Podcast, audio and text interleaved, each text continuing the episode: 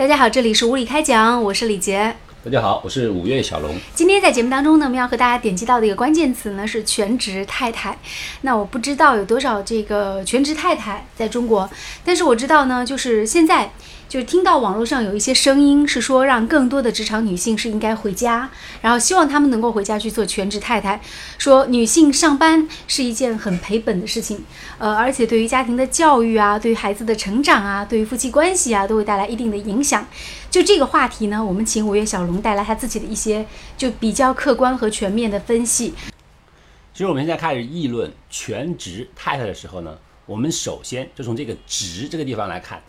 说女性现在就职的一个一个现状，在中国是一个什么样子呢？实际上，我们现在一个家庭里面，男士和女士都处于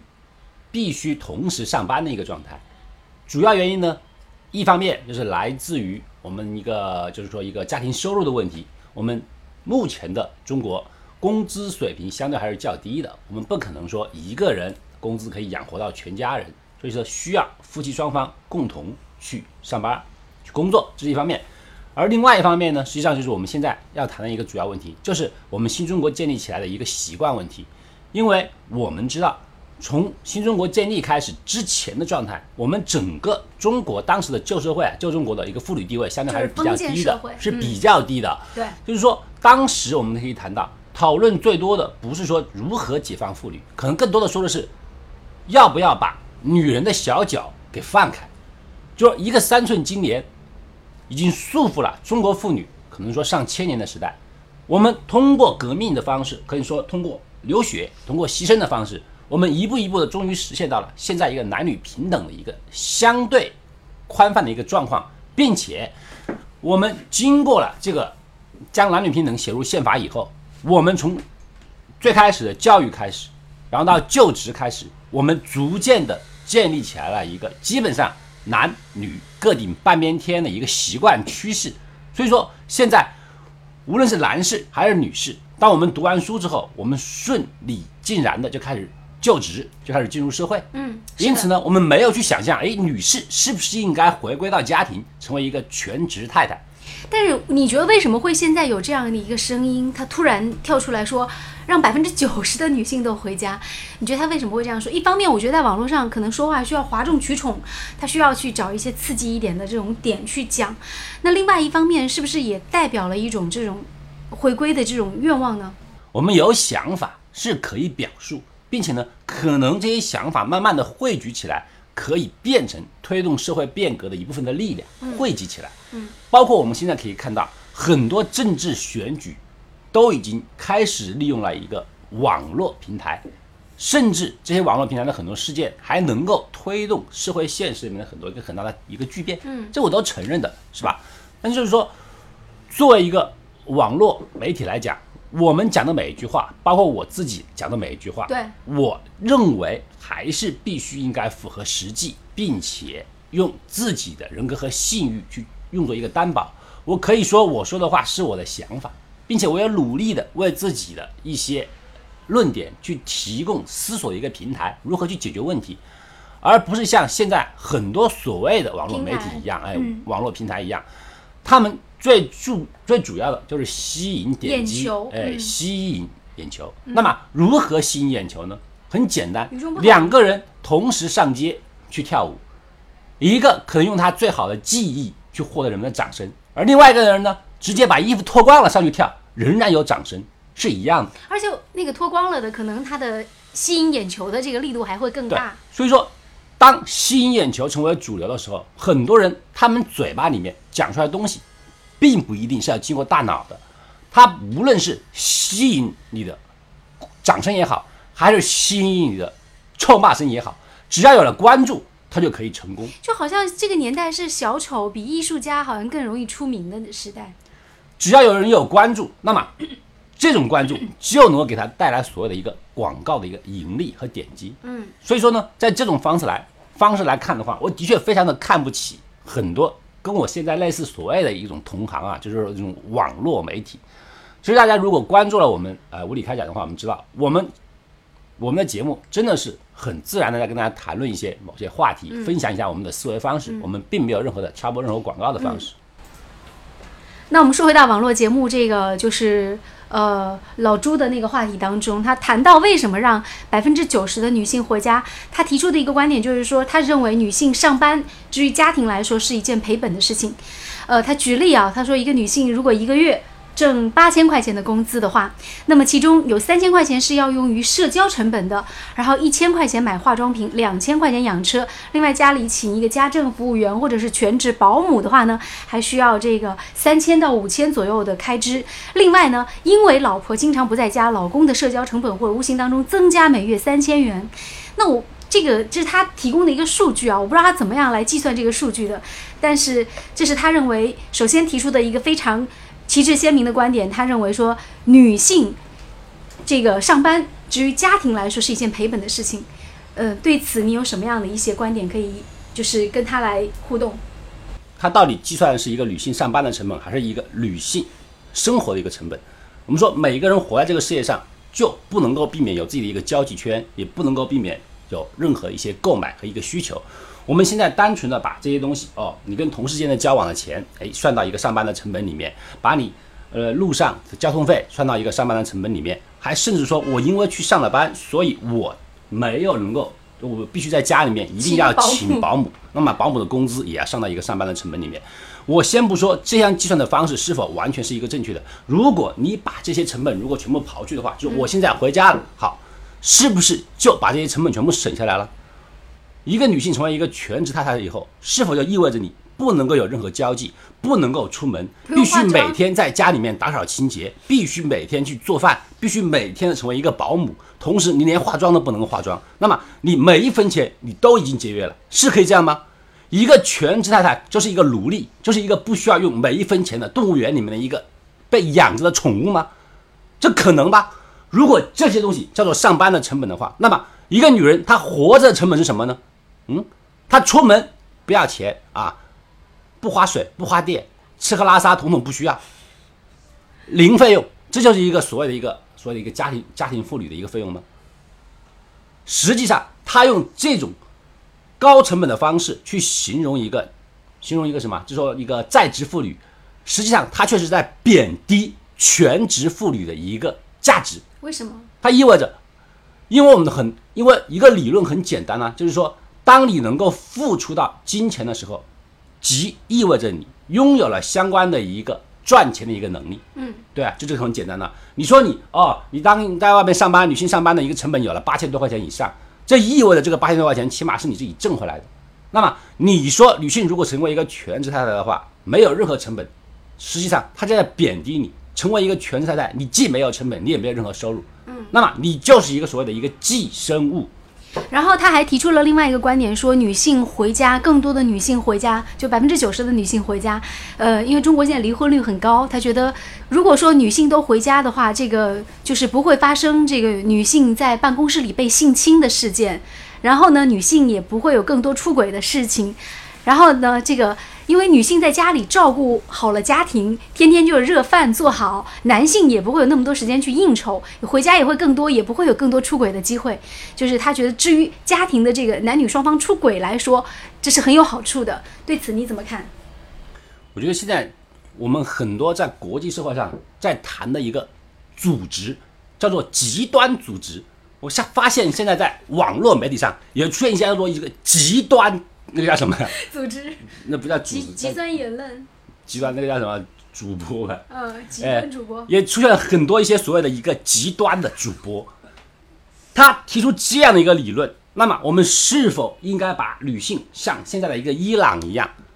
全身上下用袍子装起来，包括脸也要遮起来，用面纱挡住，身上所有的皮肤不能够接触到外面，这样不是更安全吗？那么伊朗现在是不是没有完全没有离婚率呢？它这完全是就是我们说原来的中国几十年代里面，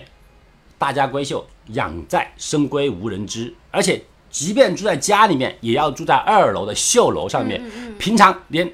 大门都不能出。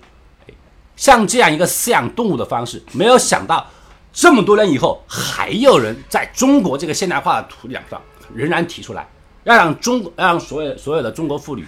都从社会上退下来，然后回到自己家里，唯一的原因就是减少他们抛头露面的一个机会，这一方面完全就是一个颠倒黑白的一种方式。首先，它肯定了一个结果，这个结果是什么呢？就是上班的女性一定会出轨，就是这样的。那么还剩下百分之九十的，那没出轨的该怎么办呢？因为百分之五的人出了轨，所以我也必须回家，不能上班了，那不是很可笑吗？就好像说我们现在的法律一样，百分之一的人杀了人，所有人必须全部都关起来。当然了，因为那百分之一的人杀了人嘛。杀人怎么杀人呢？因为你上街了，你接触了别人，尤其你还用了钱了，是不是啊？由于有了经济的纠纷，有了感情的纠纷，所以杀人了。于是我得出结论：每个人都会因为经济纠纠纷，都每个人都会因为感情纠纷而杀人。于是统统都要关到家里面去，不能够有经济纠纷，一分钱都不能用，不能够有感情纠纷，男的和女的要隔开，是不是啊？要把整个中国从中间画一条线，男的住在左边，女的住在右边。于是这样，所有的人就没有任何的一个暴力冲突了，也没有任何的一个。一个矛盾了。嗯，然后他还有一个观点，他是说关于教育的问题。他觉得如果女性要是回家的话，对于子女的教育会更大的好处。如果还这个就是女性不回家的话，孩子一般来说就放任自流，就没有人管了。那其实接送孩子确实是很多双职工家庭。比较头疼的一个问题，我觉得他提出这个问题很好，但是他提出解决办法就是让所有的女性都回家，然后做全职太太接送啊，带孩子学习啊等等，好像又不是一个特别好的解决之道。那对此你怎么看呢？就是女性回家会不会真的对孩子的教育，它确实会更好？就说我们现在这个社会上，它的分工是越来越明细。嗯，这个明细的分工实际上隐隐约约告诉我们一个定理，也就是说把专业的事情放给专业的人去做。很简单，那么一个所谓的女性回家，女性回家以后，她是一个专业的什么呢？她是一个专业的家庭主妇，还是说是一个专业的厨娘、专业的打扫清洁、专业的老师、专业的教师，还要是一个很专业的相夫教子的一个人？她可以做到这么多事情吗？而且你说的是女性回家，请问这个女性包不包括所有那些没有知识的女性，或者说没有经过大学或者高中教育的一些女性？她们回家的话，她们怎么样去教他们的孩子？你一个女性回家，就包括了所有那些女性应该做到一个所有的义务。怎么可能呢？那么这些女性是不是首先在回家之前，首先要去上个大学，把自己的知识全部都考到一个教师证，然后要考一个什么厨师证？你必须保证你能够做饭，对不对？然后接着你应该到家政服务公司去上三个月的实习，不然你回家之后，你不仅不能够打扫清洁，你还把家里面搞得更乱，像一个狗窝一样。那么你女性回家有什么意义呢？但是他也类比了，就是我们的邻国，像日本跟韩国的一些情况，说就日本跟韩国的女性这个上班的比例其实并不是特别高。日本和韩国完全是食中国的牙慧，他们的所有的一些目前为止的一种方式都是从中国流传过去的。那么，为什么到目前为止中国没有这么做，而他们还在做，并不能够说明他们比我们先进，只能说他们矮板。我们目前为止还没有进入到中等以上的工资水平的国家，更不用说一个人的工资能够养活一家人。同时，我们在低工资的时候，我们原来。就说比较让人羡慕的所谓的高福利也已经消亡了，没有高福利了。我们现在是低工资，然后福利呢也是一个低福利。我们现在很多困扰中国观众，呃，中国困扰中国人的无非就是一个因病致贫，因房致贫，哎，因房致贫，因学致贫等等问题。我们每一件事情，你无论是买房子也好，你家里面的孩子要上学也好，还是说我们如果生病了，尤其是一个大病治疗的话，都会让我们瞬间返贫。对，就说。在这种情况下，如果一个家庭里面不能够齐心合力，我甚至不能够说女性去上班，对不对？我们在家里面，你的爸爸妈妈、你的岳父岳母可能都在上班，上完班以后，他们还靠着那些那个工资，对不对？就是那个退休金，必须才能够运转一个家庭，而且还是捉襟见肘的。那么，你把我们现在这个事实的情况完全不去看，而一味的说，哎，现在日本什么样？现在美国什么样？OK。我也愿意像日本那样，像美国那样。那么，首先，请你这个说这种大话的人，建议我们的国家也像日本和美国一样发工资。那么，我立刻就愿意了。对，就交税也有问题。日本是以单家庭为单位去交税的，中国好像是以个人。美国就是啊，他们口口声声说美国这样，美国那样。那么，你只看到了美国这样，为什么你没有把那样也告诉我们呢？美国人虽然说很多妇女的的确确是回归了一个家庭，但是他们相关的一个家庭的一个负担，能够允许他们做出这样的一个抉择。首先是我们知道，在前一段时间亚洲金融危机里面，我们逐渐了解到中国一个呃美国一个次级贷的一个政策，嗯，就是说在美国里面，你想拥有一栋带别墅，并且带有前院后院游泳池的一个豪华的一个房子是非常容易的一件事情。你只要到银行里面简单的做一个贷款抵押，你就可以拥有这样的一套房产，并且你可以慢慢的用长年度里面去偿还。这个东西在我们中国是做不到的，是做不到的。其次，他们这个税负里面，他们的税负里面。所有的美国国家交的税是按照家庭来付税，就是说你整个家庭里面有多少人口，那么这么多人达到了一个什么样的一个之上，我们才交税。但是我们现在每个人都必须交税，而且只要达到了哎三千块钱左右，我们就必须交税。我们在低收入的时候，也就是说，美国如果说如果说他工作家庭当中工作人少，然后他要养的人很多，那可能他就不用交税，反而是财政会补贴他。如果我生了七个孩子，他不仅有补贴，他们的上学和那个教育都有补贴，这些东西都是我们现在没有的，并且远远不及的。我们一个人的工资养活自己一个人都非常困难，同时还要为自己的孩子的未来，把你工资的一大部分进行一个储蓄，甚至要去。甚至要去购买保险，嗯，所以说为什么一再说中国的所谓银行里面的存款是一个最大的，并不是由于中国人没钱用，而是真的不敢用。我们目前的微薄的一点点的一个资金，时刻都是在预防着未来的一个不时之需，养老和疾病等等。呃，但是我自己个人觉得，去其实女性到底要不要回家，其实也要看各个不同的家庭的情况。她。并不是说这句话适用于每一个家庭，或者是中国的绝大多数家庭，真的是要分地域，然后分地段，然后分区，分每个不同的家庭的具体情况而定，而且要看这个女性她从事什么样的工作而定，所以呃还还要看女性自己个人的意愿，所以这个并不能是说一刀切的一件事情，但是。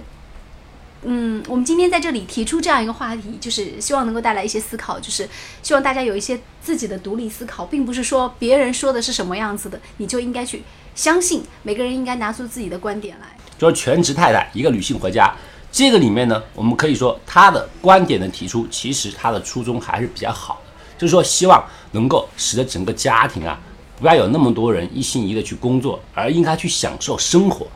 就说女性，尤其是女性啊。他们说，如果把更多的精力放到家庭里面，放到子女上面，就可以使得一个家庭拥有更多的，就是阳刚之性的同时，还有更多一个什么温柔的一种一种氛围。就说这个出发点是好的，但是说我们不能够就一张口就是说，哎，百分之九十的妇女必须回家，因为我们如果打着让家庭和睦的一个一个一个一个理由去推进这个政策的话，那么我们的前提首先就是应该尊重。让家庭和睦的一个最主要的对象，也就是妇女本身。我们必须要明确的告诉你，您愿意如何？